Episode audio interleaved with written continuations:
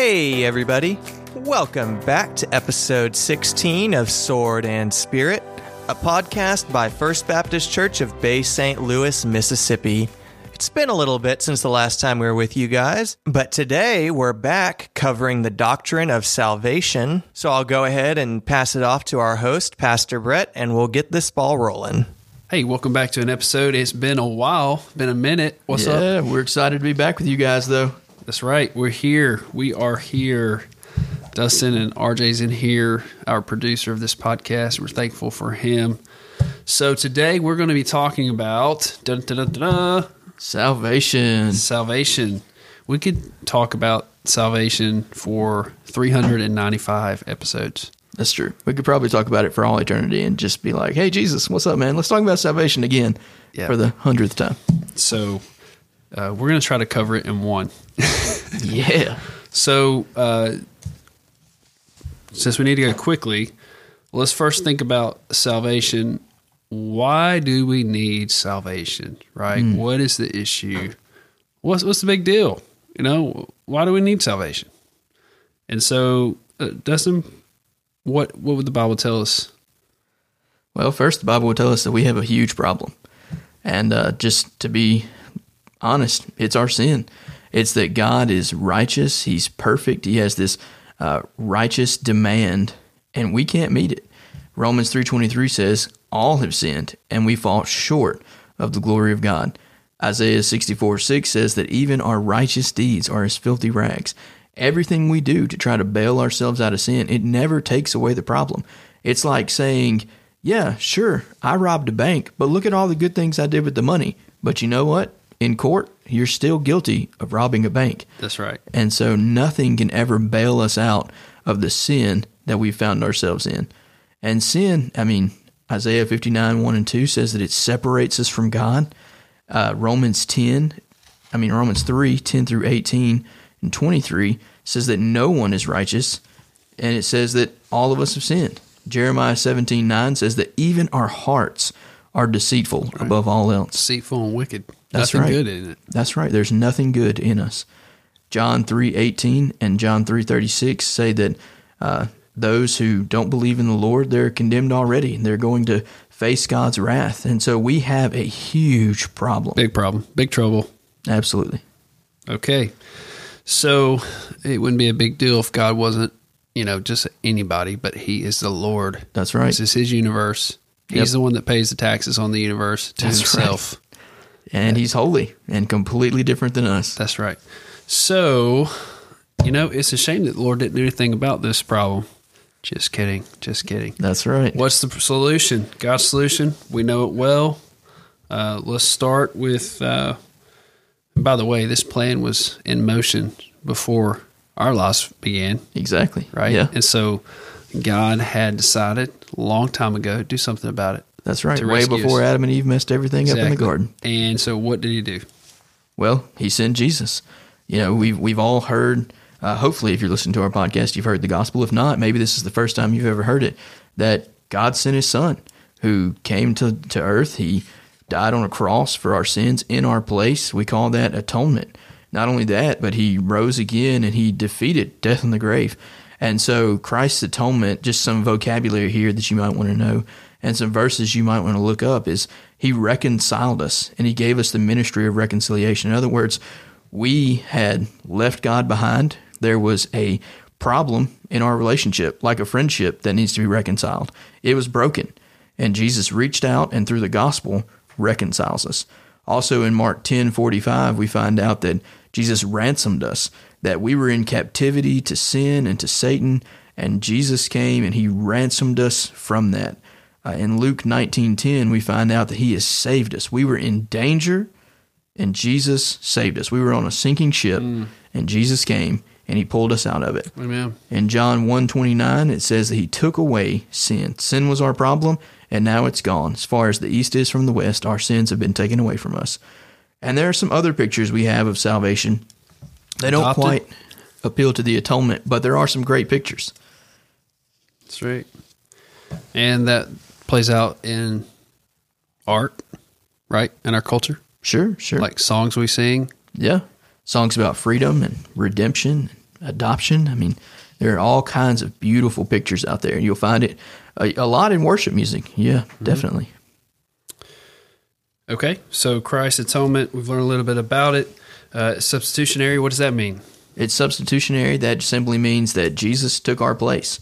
Uh, Hebrews four fifteen says that uh, Jesus came and was tempted like us, but he didn't have sin.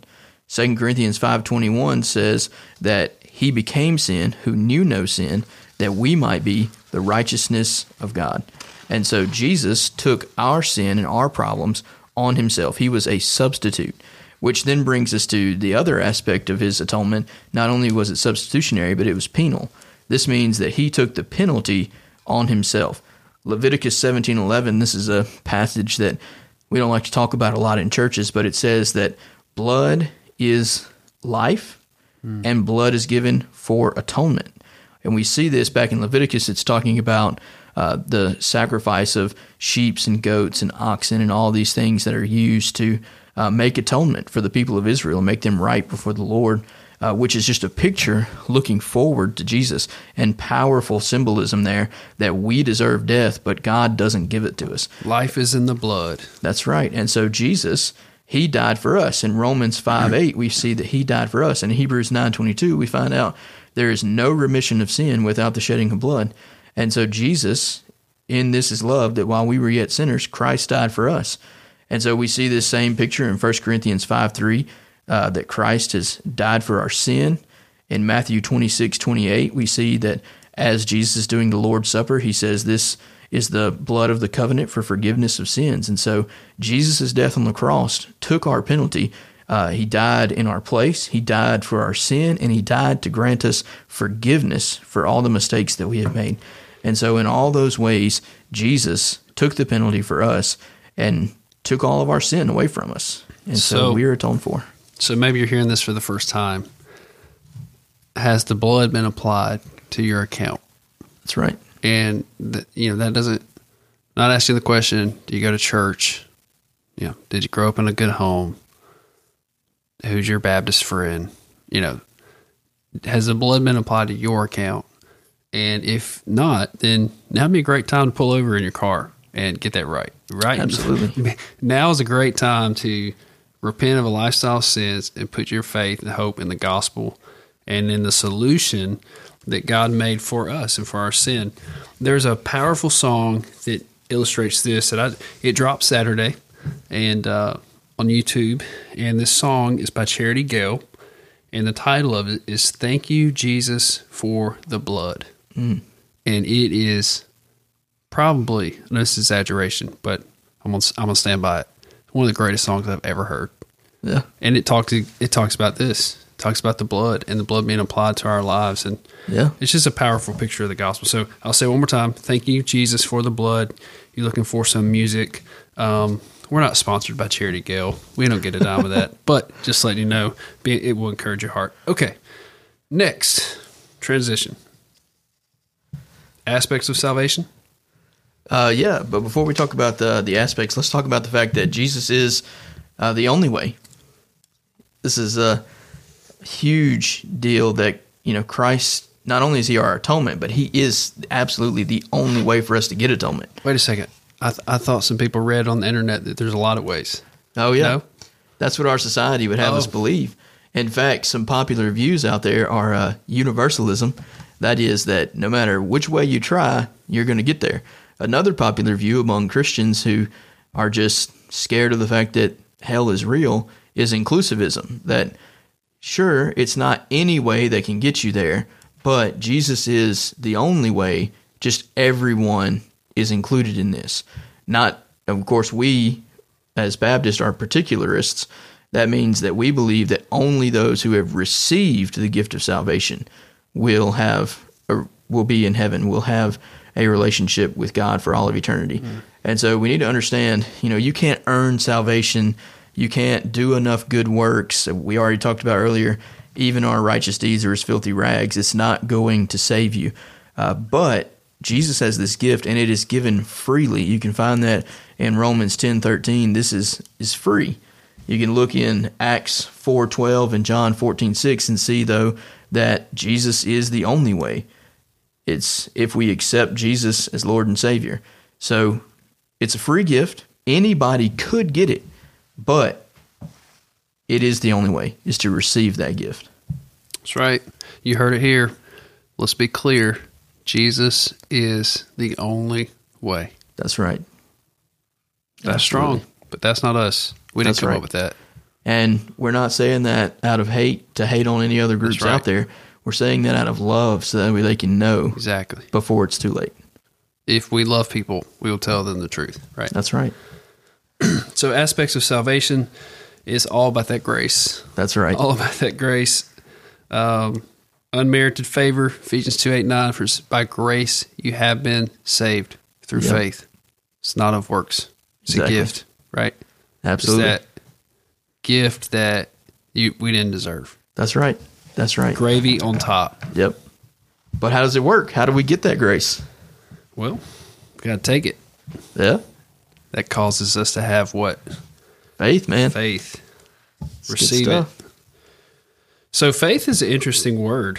It's powerful. It really is. Especially What does faith mean, Dustin? so in the original language, a lot of times for us, we see uh, the verb uh, in the Bible translated believe, that if you believe in something, but really uh, the word in the, the verb in Greek is the same thing as the noun faith. But you've never heard anybody in, in English sentence say, yeah, I, I faith that, or I faithed that, or I am faithing that, because that's not a verb.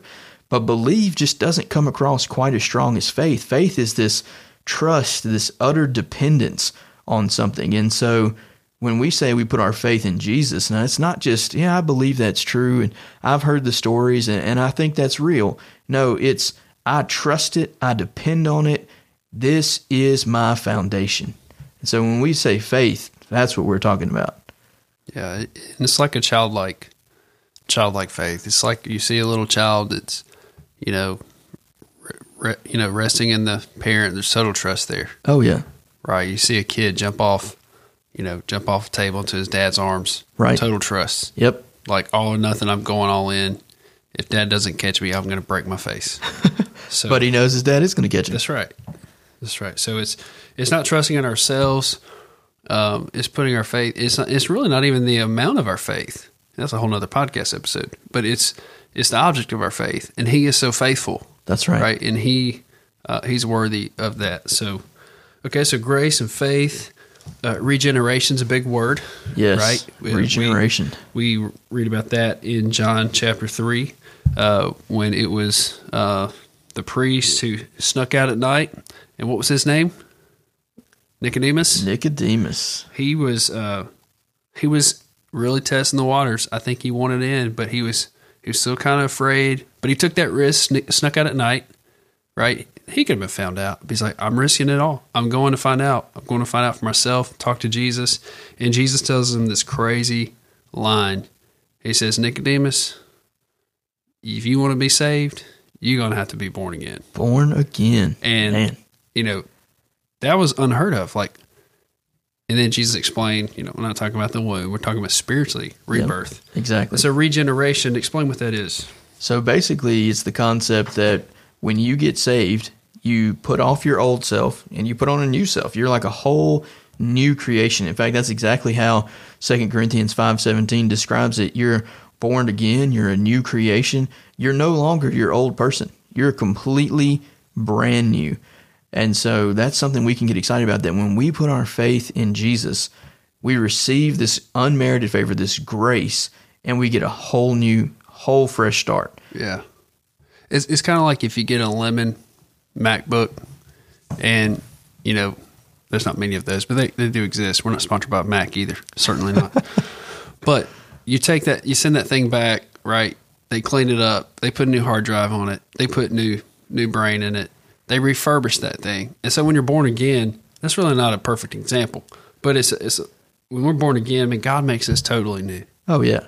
as if we had never sinned before. That's right. It's like you took that broke down old Mac and you sent it back and they said, "Oh, we can't fix it, but we can send you a brand new one." That's right. Exactly.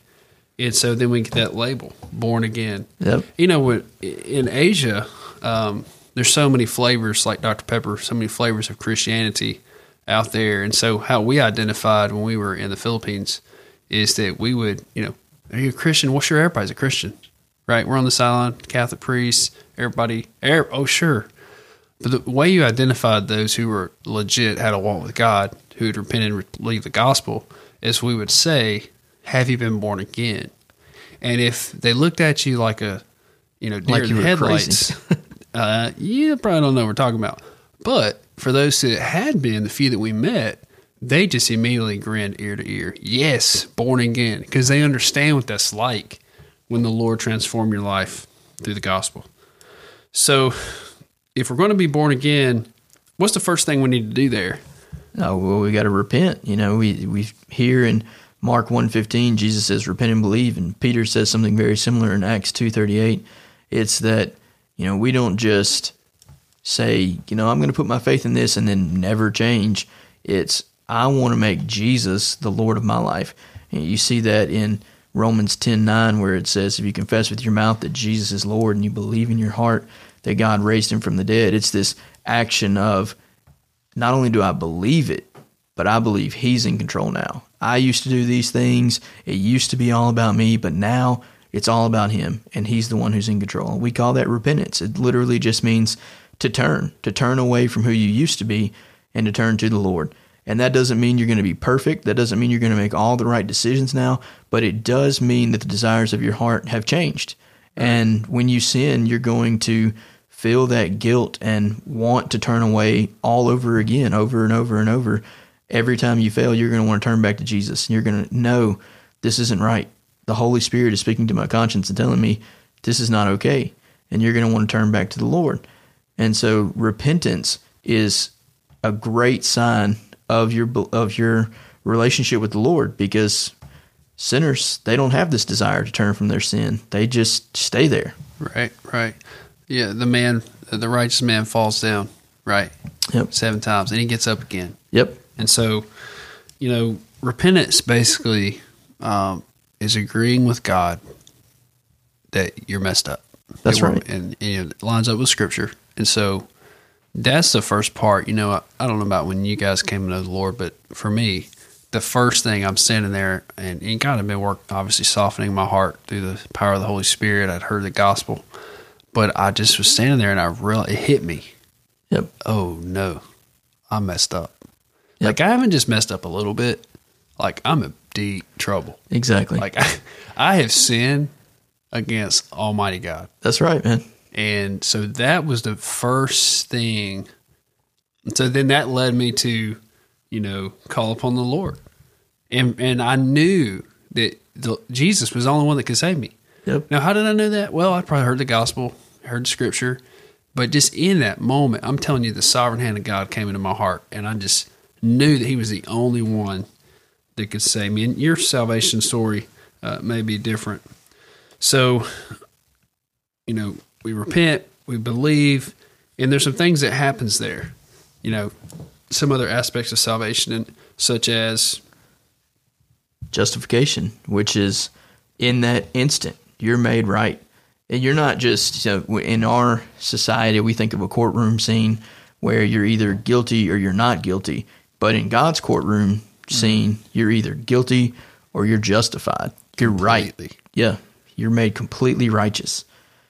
And so, I mean, you can see that all throughout the book of Romans. Just a few examples: Romans three twenty four, four five, five one. All these instances that we are justified, we are made right immediately upon salvation. Immediately, whenever we're born again, we're made right in the sight of God by the blood of Christ on the cross. Yeah, so if you if you have a history of major sin, right, which is most of us, uh, some people just get caught, and some people don't. Get, some, some people get caught, some people don't. We're all sinners, right? And compared to the holiness of God, all our sins are really on the same level. When you Yeah, think about it, that's because right. God's righteousness is so much stronger than ours.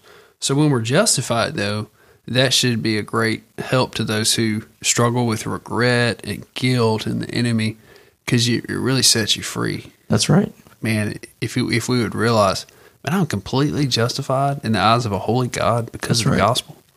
What that allows you to sleep good at night. That Yeah. allows you to have confidence in who you are in Christ, not based on what the world says, but man, God's word says that I'm justified Yep. because of the cross, because of the blood that Jesus spilled for me. Exactly. Okay, sanctification, growing in holiness. Oh yeah, very similar, except it takes time.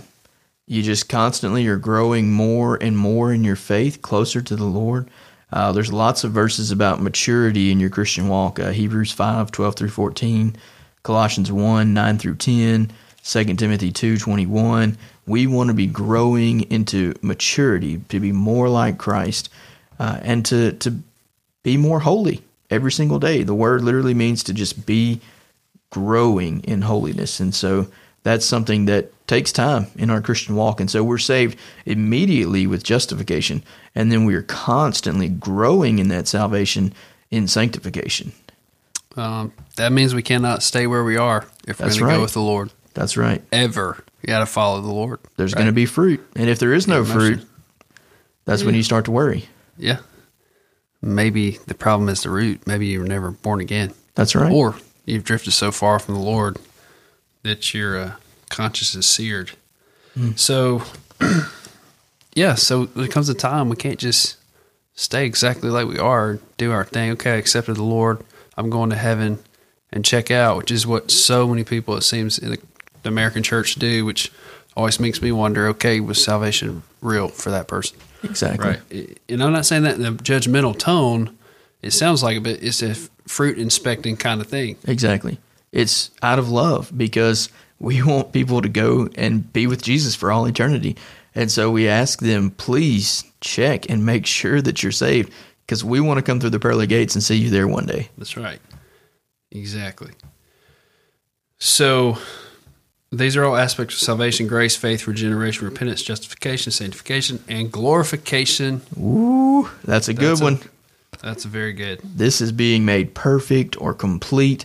Lots of verses about this. 2 Corinthians 4.17, 1 John 3 2, 1 Corinthians 15, 52 through 53, Romans 8 17. All these verses talk about how someday Christ is going to come back.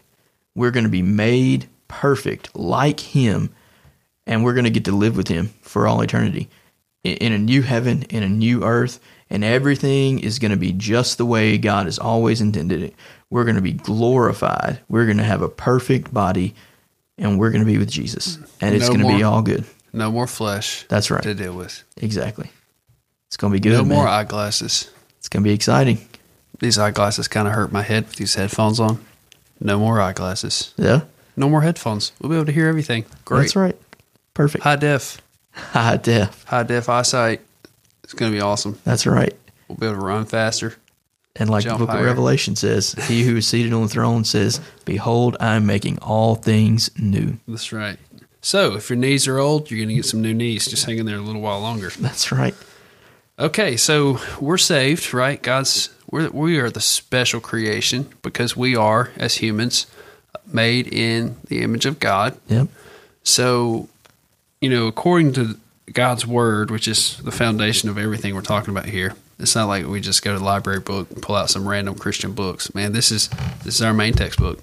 So, the objects of salvation is it just us that are saved, or is other aspects of creation also reap the benefit?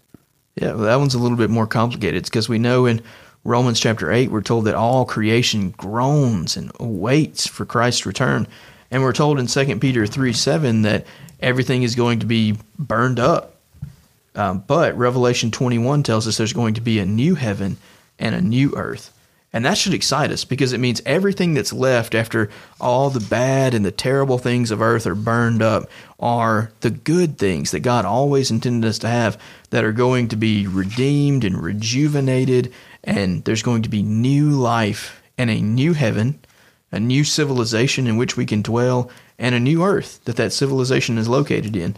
And so ultimately, everything in creation is going to be redeemed and made new. But only the people who have received Christ as their Savior and Lord. Yeah. So, we've learned what salvation is, and now let's talk quickly um, about what salvation is not. Yes, absolutely. Salvation is not. Um, because uh, you know, you don't struggle with this so much uh, in places that have no Christian influence, but it's more, um, you know, the enemy knows Scripture as well. We talked about that yesterday. So there's something such as liberation theology, Yep, that's a big one today. and there's many forms of it. Yes. So let's just rattle off a few of them. There is um, the the is it feminine or women liberation Yeah. theology. That's right. Uh, there is the Latin American Yep. Yep. um, liberation theology. There is liberation th- theology that started uh, overseas in Europe and in Africa. And Yep. then specifically to the United States, there is black liberation theology. and that one is a big deal in our culture today. Big deal. Uh, the founder, one of the leading founders of this, is was Pastor James Cone. Uh, he wrote a book about Black liberation theology, and it has been used as a guide, and it has harmed many people and pointed people away from the gospel. And you know, it's the idea that uh, you know Black liberation theology leaders admit that their theology is built on hatred for white people, uh, but they do not believe that their hatred for white people is racist. And so we believe um, that we all come from one race, right? We believe that uh, when we gather around the throne one day in our glorified bodies, that we, um, you know, it's not going to matter, and it doesn't matter now, right? We are united in Christ as brothers and sisters, and and that's not to gloss over injustices that have happened uh, in the past, such as slavery or civil rights or you know those things. But it is very important to us when people claim uh, that they have attained salvation when their salvation has nothing to do with uh, the cross Yeah, nothing to do with atonement. nothing to do yeah with all those things we talked about it's all to do with a better life on this earth Yes. which is not going to help you when you stand before a holy god Exactly. right so um, here's here's a quote from james cone it says he, he writes At, in, in 1969, I still regard Jesus Christ today as the chief focus of my perspective on God, but not the exclusion of other religious perspectives. God's reality is not bound by one manifestation of the divine in Jesus, but can be found wherever people are being empowered to fight for freedom. Life giving power for the poor and the oppressed is the primary criterion that we must use to judge the adequacy of our theology, not abstract concepts. And so, you know, some of this sounds great, but really it is, you know, concerning salvation, Jesus isn't the God and Savior of sinners. He isn't the atoning sacrifice who redeems the world. No, according to people like Pastor James Cone, Jesus is merely the God of the oppressed who uniquely identifies with with black people to liberate them from oppressive white people or white devils and antichrist. So this is just an example um, of some dangerous theology concerning salvation, and it it can drive our life. It can get us off track, and this can happen to any of us. You know, especially it, you know, life is hard, right? And some people, life's not fair, and, and some people are born into horrific circumstances. You know, you could say that about the people living in the poorest country in the world today. But at the end of the day, all of us have something in common, and it's the fact that we are guilty. Yep. And we need the solution, and the solution is the gospel. Um, so salvation is not liberation theology. Also, salvation is not existential. Yeah, absolutely. Um, so, I mean, we all we also Existential. Have to remember about liberation theology. You know, salvation. One of the key aspects is that we're forgiven. And you look at the end of the model prayer, and you see that those who do not forgive will also not be forgiven by their heavenly Father. And so, here we see a theology and an interpretation of salvation that says God wants to free those who are in bondage, who are in oppression, which to some extent is true. God is a good God and he, you know, fights for the poor, but at the same time, he also fights for forgiveness.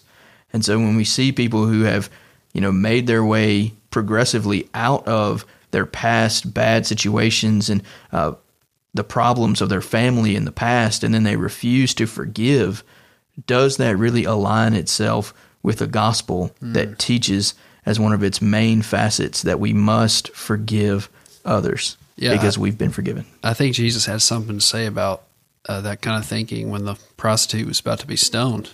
What do you say? That's right. He, he who was out without sin cast the first stone. That's right. And, and one at a time, they dropped the stones and walked away because they knew it was right. You know, we talked about uh, yesterday. We're going through the book of Galatians now in our church, and we talked about there's a lot of false gospels, right? There's there's false gospels that are historical. There's some modern false gospels that are uh, tripping people up. You know, one is the social gospel, which really is uh, a form of socialism mindsets. It, it pulls aspects of Christian ethics from the Bible and Christian living, and says we should focus on these things so much that we forget about the main doctrines of Christianity sin, salvation, heaven and hell, the Great Commission. And so it's really a slick tactic by the enemy to get us to get us away from proclaiming the good news of the gospel, getting us away from uh, the meat of God's word. Um, and you know, when you think about salvation um, and, and assurance of salvation, because that's the thing, we assurance of salvation is such a a big, big thing that you know we we dealt with that a few weeks ago Sunday morning, and we had so many people say, "Hey, I've been thinking about this." You know, we we just had our revival meetings. We people heard the gospel. The Spirit of God was moving, and I think a lot of people were sitting there thinking, "Have I made a decision to follow Christ? Have I put my faith in the gospel?" Uh, a famous quote from Charles Haddon Spurgeon uh, from it was based on Hebrews 12:2, but he says, "Remember, it's not thy hold of Christ that saves thee; it is Christ. It's not thy joy in Christ that saves thee; it is Christ. It is not even the faith in Christ, though that be the instrument. It is Christ's blood and merits. Therefore, look not so much to thy hand with which thou art grasping Christ, as to Christ. Look not to thy hope." but to Jesus, the source of thy hope. Look not to thy faith, but to Jesus, the author and finisher of thy faith. So let that encourage you. It's it's all Christ. He does the saving. If he if he gave it to us, if we didn't earn our salvation, then we can't lose it. So nothing can pluck us out of his hand. That's right. So I may have jumped the gun there talking about assurance of salvation. Yeah. But uh, I you might get a little more of that in our next podcast too. Okay. I definitely just jumped the gun. No, it's all good. So we also, you know, salvation is not liberation. Salvation is not existential. That means it's not some metaphor for life. We don't just look at the gospel and say, "Oh man, it's such a beautiful picture of uh, freedom or grace or forgiveness," and just pull one aspect out all by its lonesome and say, "This should teach us this thing about the way we should live our life." That's not what the gospel is. It's real. Jesus really did come. He really did save us from our sin. Uh, but just a few interesting questions here, uh, wrapping up salvation, the end of our podcast here. We got three interesting questions. Can a person be perfectly sanctified this side of heaven? Mm. Absolutely not. Absolutely not. I would say I, the same thing. I'll be honest. First person I thought about was my wife. I thought maybe, and then no, she definitely a sinner. Like she, she, she. So, but you know, I, I, definitely was thinking, if you know, could a person get to be that way eventually? Like you know, get in your eighties or nineties, you've been walked with God your whole life, and the truth is, no way, man. Yeah, no way. I think about Paul. even Paul. the Apostle Paul. Yeah. yeah. exactly. Here he is in prison, not right. knowing if he's going to die or not. Right. And in Philippians chapter one verse six, he says that he doesn't even think he's attained it yet. Mm. And so I think it's safe to say, go. and, he says it again, 312. I think it's safe to say that, you know, if Paul couldn't attain it, it wasn't even close. Not even close. None of none of us can. None of us can be perfect this side of heaven. some I know some people who probably seem like they're really close, but nobody's perfect. Yeah, and the old pastor says, you know, there was a 91 year old pastor on his deathbed. He says, you know, I, I realize more and more, the older I get, I realize I haven't even scratched the surface of who God is. That's right. I hadn't even scratched the surface of learning how to follow a walk with God. That's right. So, So next interesting question here. If Jesus is the only way, how were the Old Testament believers saved? Hall of Hall of Faith in Hebrews 11. That's right. You got to go check that out. Uh, that's always a great passage to read. So if you want to go read Hebrews chapter 11, it, it'll encourage you. But it definitely makes it very clear that while they didn't quite understand what God was going to do, they definitely put their faith in the fact that God would someday save them from their sin. Mm-hmm. And they didn't know all the details or how it was all going to work out, but they just put their faith in the Lord, and it was counted them as righteousness. They believed, That's right. they trusted. That's right. So very similarly to us, they just didn't have a full picture yet. And then another interesting question here, what happens to the innocent, ignorant, or incapable if they have not put their faith in Jesus? Mm. Dropping bomb questions. Oh yeah, this is a tough one. Well, first I think we know Romans chapter 1 verses 20 through 21 says that uh, everyone knows about God. He's revealed by his divine attributes in his creation. And so, you know, we see again in Romans chapter 5 verses 12 through 21 that through Adam sin entered the world and we all are influenced by this sin. But I would like to point out uh, that that passage talks about how we receive uh, an influence to to be sinful, this innate sinful desire within all of us, and it talks about how we receive uh, the consequences of sin. But the guilt of sin is not necessarily talked about in this passage. In fact, if you look in Jeremiah 31 29 and in Ezekiel chapter 18, verses 1 through 4, and uh, there's also some interesting information in that same chapter, verses 25 through 32, you'll see that a man is guilty not of his father's sin or the sins of his forefathers, but he's guilty of his own sin. And while we all have a sinful inclination and we live in a world that is harmed by the consequences of sin, ultimately it is our own sin that will be held against us, not the sins of our forefathers, even though we have an inclination that we will probably, in fact, all of us do eventually sin, but our guilt is against our own sin. And so, uh, what about the ignorant or incapable or the innocent? Well, first of all, nobody's innocent. We already talked about that. Everyone knows God exists, and all have sinned and fallen short of the glory of God. What about the ignorant?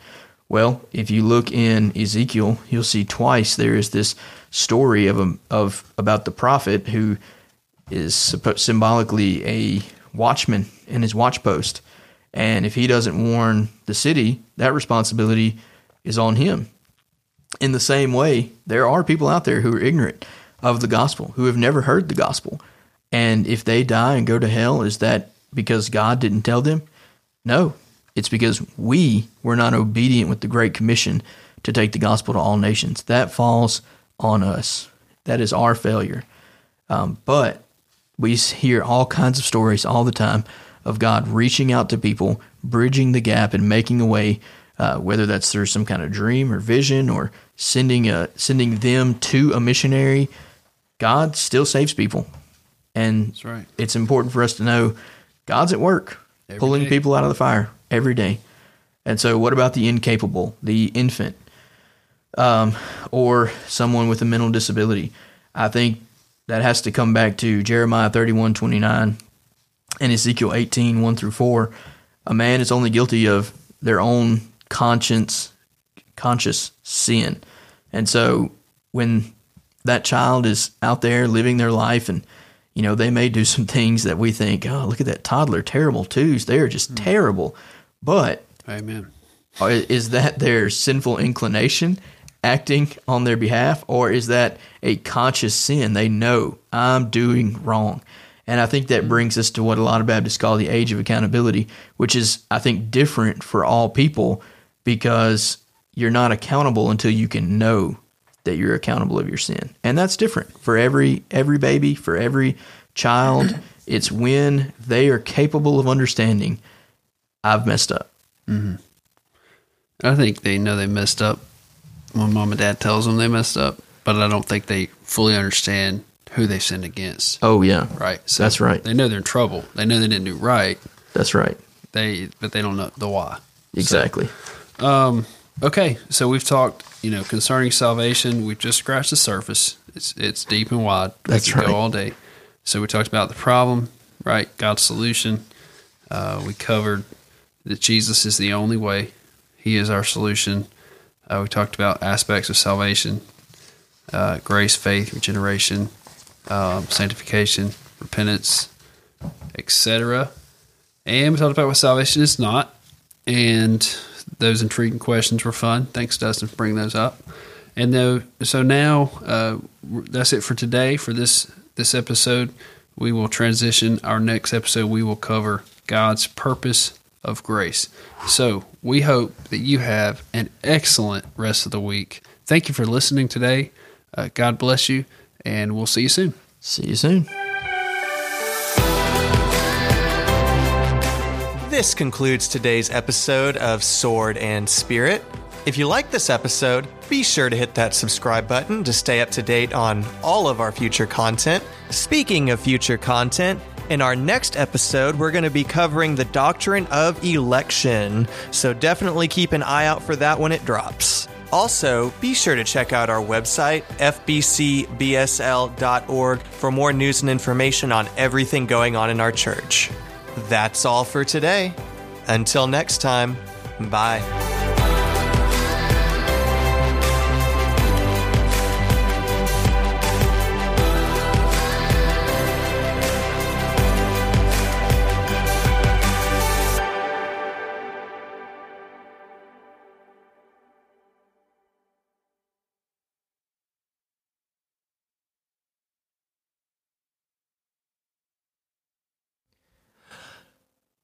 Speaking of future content, in our next episode, we're going to be covering the doctrine of election, so you'll definitely want to give that a listen when it drops.